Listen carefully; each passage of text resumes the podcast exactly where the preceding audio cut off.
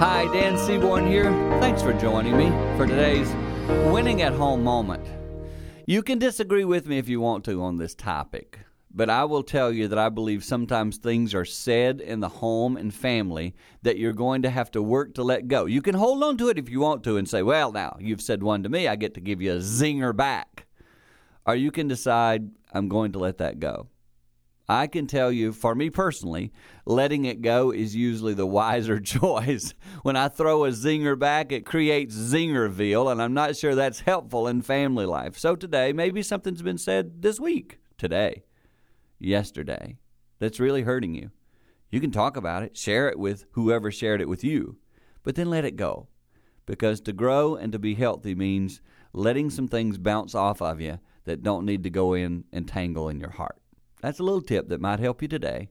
when at home.